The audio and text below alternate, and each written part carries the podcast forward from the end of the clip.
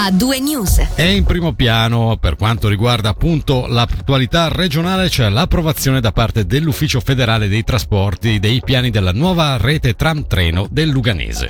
La Confederazione sostiene dunque il progetto da oltre mezzo miliardo di franchi che rivoluzionerà la mobilità tra la città, il Malcantone e il Basso Vedeggio. La reazione e le prospettive del sindaco di Lugano, Michele Foletti. Io sono estremamente contento oggi perché c'è un punto fisso da cui partire per un'altra tappa e altre tappe da raggiungere, ma sono soprattutto contento per tutti i comuni che hanno collaborato alla realizzazione di questo progetto e che hanno assolutamente anche collaborato nel cercare di risolvere quelle che erano le problematiche legate alle opposizioni. Io credo che, come ha detto anche il direttore Zali, è un progetto che è ripartito dal basso per raggiungere un consenso e questo si è potuto fare unicamente grazie alla collaborazione tra comuni comuni e Dipartimento del Territorio. Questo progetto permetterà di collegare direttamente la dorsale del treno, quindi di Tilo, con il piano del Vedeggio e il Malcantone, che erano oggi comunque un po' così discosti rispetto alla dorsale che collega le città il Ticino. Io credo che la prossima battaglia che occorrerà fare come cantone è cercare di promulgare e promuovere il prolungamento di Transit verso sud. Oggi ci si mette quasi di più andare a Milano in treno che andare a Zurigo, quindi questo è un problema che bisognerà risolvere in futuro.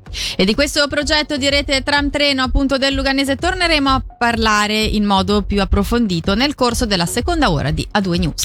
Rimaniamo nel Sottoceneri dove un motociclista 21enne del Luganese è stato fermato dopo un inseguimento sulla A2 successo il 6 marzo. Il giovane in sella a una moto non immatricolata e con una targa non in regola vicino alla stazione di Mendrisio ha eluso la richiesta della polizia di fermarsi imboccando l'autostrada verso Lugano.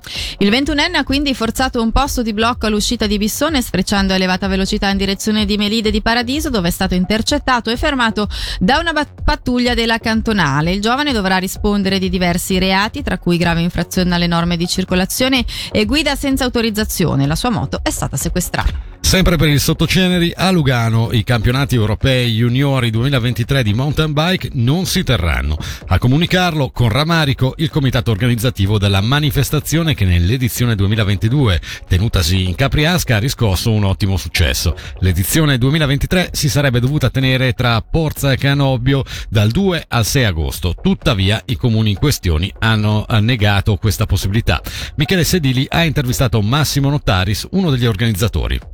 Abbiamo investito parecchio tempo, forze, ore di lavoro a più non posso per poter uh, riuscire ad organizzare il tutto con uh, già gli accordi anche con la polizia, pompieri, la Croce Verde, tutto quanto. Oltretutto abbiamo anche l'appoggio da parte del cantone e del Castero Sport della città di Lugano, però purtroppo il comune di Porza, affiancato dal comune di Canopio, dove si sarebbe dovuta svolgere la manifestazione, hanno reputato che l'evento sia troppo grande per il loro territorio e quindi non ci hanno concesso i permessi. Non avendo le autorizzazioni del comune, malgrado il buon successo dello scorso anno a Tesserete, ci ha portato a, dover uh, annullare. Sinceramente i motivi esatti del perché non abbiano concesso i permessi o uh, non ce l'hanno spiegato. Ci hanno detto che la manifestazione avrebbe avuto un impatto a livello di circolazione, traffico, che può starci sì, può starci no da un lato, però non ci hanno detto abbiamo bisogno di questo questo. Noi abbiamo mandato la prima lettera dove chiedevamo le autorizzazioni con la prima presentazione del progetto, ci è stato detto di no una prima volta, abbiamo messo a posto, abbiamo dato ulteriori informazioni, ulteriori documenti e quant'altro, ci hanno negato anche dopo la seconda lettera, poi abbiamo chiesto un incontro con i due municipi e in tutta risposta abbiamo ricevuto una mail che il municipio ha deciso comunque di mantenere la decisione di negare i permessi. Questo chiaramente ha degli impatti non indifferenti a livello economico, turismo e tutto quanto.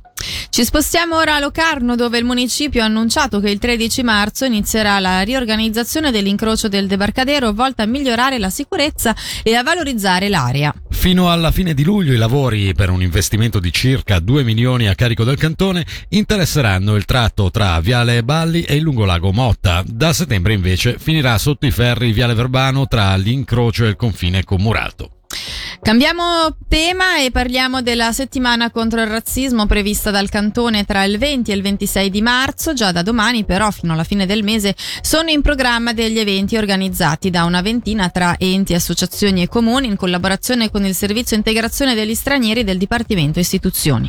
L'obiettivo è sensibilizzare la popolazione sulle diverse forme di razzismo, discriminazione attraverso tre esperienze diverse sotto lo slogan Pensa, crea, condividi, come come ci dice Michela Trisconi, delegata cantonale del Servizio Integrazione degli Stranieri pensa perché abbiamo raggruppato attorno a questo slogan le attività riflessive, le varie tavole rotonde, occasioni di, di confronto, crea, eh, solletica la creatività, quindi abbiamo dei laboratori teatrali, abbiamo addirittura un escape room a Lugano e condividi, qui eh, ci sono altre attività come eh, i libri senza parole che raccontano eh, storie di migrazione o dei podcast sul fenomeno del, della discriminazione nei confronti degli afrodiscendenti, quindi ecco, ci sono diversi appuntamenti che abbiamo diciamo, rubricato attraverso questi tre claim, pensa, condividi, crea e condividi. Quest'anno abbiamo giocato d'anticipo perché le prime occasioni di confrontarsi contro questo fenomeno parte già domani sera, quindi già venerdì sera ci sarà una prima proiezione. Noi quest'anno appunto abbiamo costruito un bel programma di 17 eventi e di vario genere con una ventina di associazioni, enti e anche comuni. L'intento nostro è proprio di sensibilizzare la popolazione nei confronti di un fenomeno. Quelle informazioni si trovano sul sito del cantone, il nostro sito t.ch, Servizio Integrazione Stranieri, sulla nostra pagina dove c'è la locandina e tutto il programma. Ad Airolo prende via oggi alle 20 nella sala del Consiglio Comunale una nuova serie di conferenze ad entrata libera, il cui filo conduttore è il Parco San Gottardo come bene comune. Ci dice di più Fernanda Pedrina, curatrice del ciclo per l'Associazione Airolo in Transizione, al microfono di Nadia Lischer.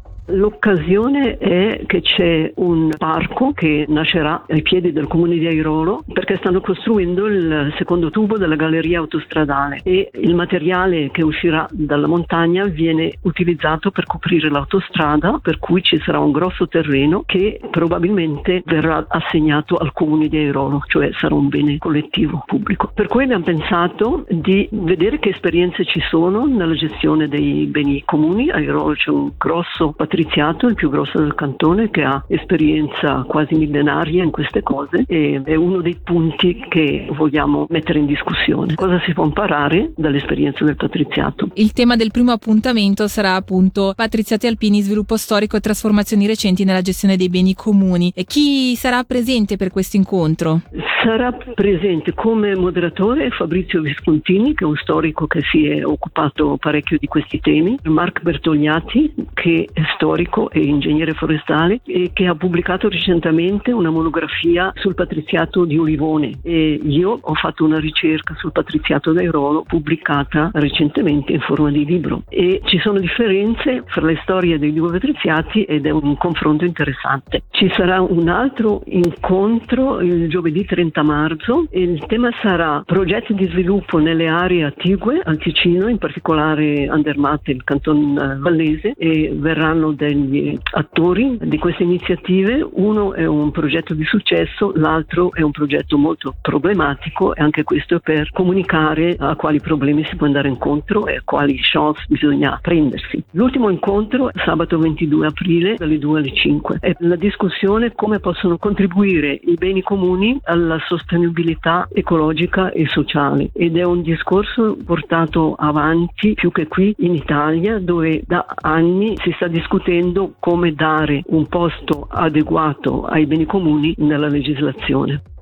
Infine parliamo di sport perché l'Hockey Club Lugano dopo una stagione piuttosto turbolenta questa sera ha la possibilità di staccare il biglietto per i playoff. Questo è possibile dopo la vittoria fuori casa ottenuta martedì sera in trasferta dato che contro il Friburgo i bianconeri si giocano questa serie di pre-playoff con una serie al meglio delle tre sfide. Colleghiamoci allora con Angelo Chiello che in questo momento si trova alla Cornera Arena. Buonasera Angelo.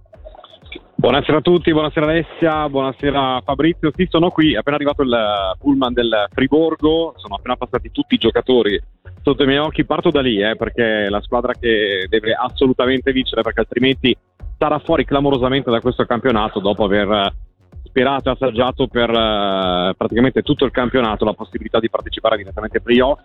Abbiamo visto passare Berra, abbiamo visto passare giocatori come Sprunger, capitano, giocatori storici del Friburgo, volti alcuni distesi, altri molto, molto più tesi perché si giocano veramente tantissimo. Il Lugano ha avuto il merito di vincere fuori casa e questa sera dovrà sicuramente alzare ulteriormente il livello, una partita molto difficile per la squadra di Luca Gianinazzi. L'unico dubbio potrebbe essere legato, secondo indiscrezioni che abbiamo raccolto, da Elia Riva, che potrebbe non essere la partita, forse sì, forse no, a causa di uno stato influenzale, vedremo questo potrebbe cambiare qualcosina a livello difensivo e eh, magari per il tredicesimo giocatore sul ghiaccio, per il resto la partita inizierà alle 20, come detto, se Lugano dovesse vincere sarebbe qualificazione diretta ai playoff a partire da martedì contro la Ginevra Servetta, altrimenti si andrà a gara 3 sabato a Friburgo. Grazie mille Angelo Chiello, ti lasciamo dunque a questa attesa partita. Noi eh, finiamo qui anche la nostra raffica regionale, adesso ascoltiamo un po' di musica con Giovanotti, ricordati di vivere. A due news, senti come suona il ritmo delle notizie su Radio Ticino.